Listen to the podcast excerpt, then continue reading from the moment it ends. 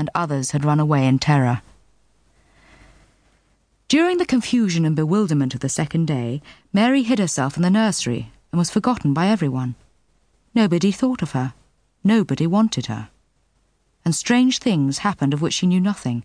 Mary alternately cried and slept through the hours. When she awakened, she lay and stared at the wall. The house was perfectly still. She had never known it to be so silent before.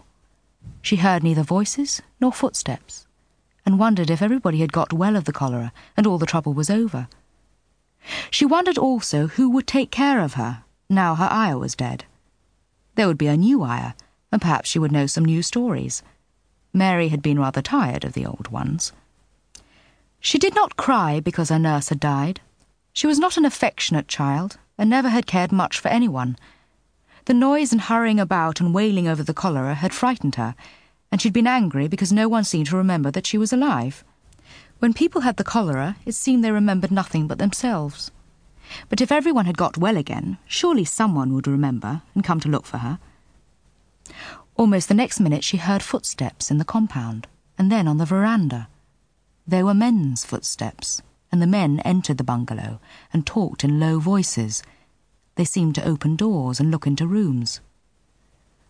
What desolation, she heard one voice say. That pretty, pretty woman. I suppose the child, too. I heard there was a child, though no one ever saw her. Mary was standing in the middle of the nursery when they opened the door a few minutes later.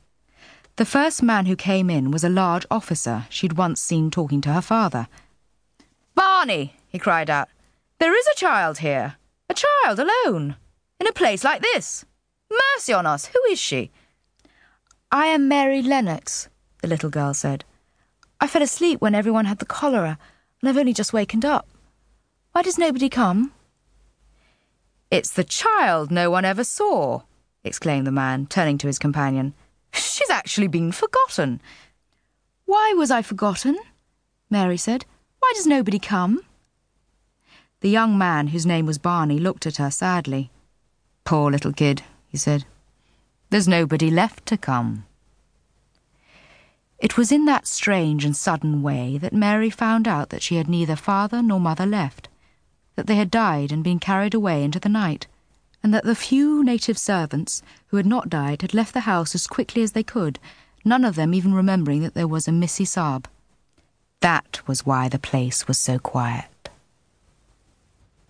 Mary had liked to look at her mother from a distance, and she thought her very pretty, but as she knew very little of her, she could scarcely have been expected to love her or to miss her when she was gone. She didn't miss her at all, in fact, and she gave her entire thought to herself, as she'd always done. What she thought was that she would like to know if she was going to nice people, who would be polite to her and give her her own way, as her ayah and the other native servants had done. She knew that she wasn't going to stay at the English clergyman's house where she was taken at first. She didn't want to stay. The English clergyman was poor, and he had five children nearly all the same age, and they wore shabby clothes and were always quarrelling. Mary hated their untidy bungalow and was so disagreeable to them that after the first day or two, nobody would play with her. By the second day, they'd given her a nickname which made her furious. It was Basil who thought of it first. Basil was a little boy, and Mary hated him. She was playing by herself under a tree just as she'd been playing the day the cholera broke out. She was making heaps of earth and paths for a garden, and Basil came and stood near to watch her. Why don't you put a heap of stones there and pretend it's a rockery? he said. There, in the middle.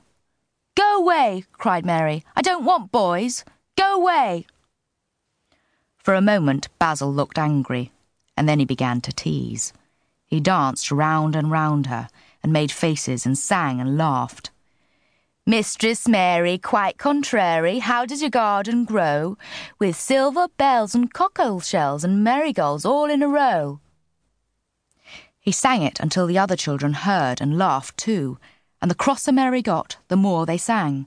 And after that they called her Mistress Mary quite contrary when they spoke of her to each other, and often when they spoke to her. You're going to be sent home, Basil said to her, at the end of the week, and we're glad of it.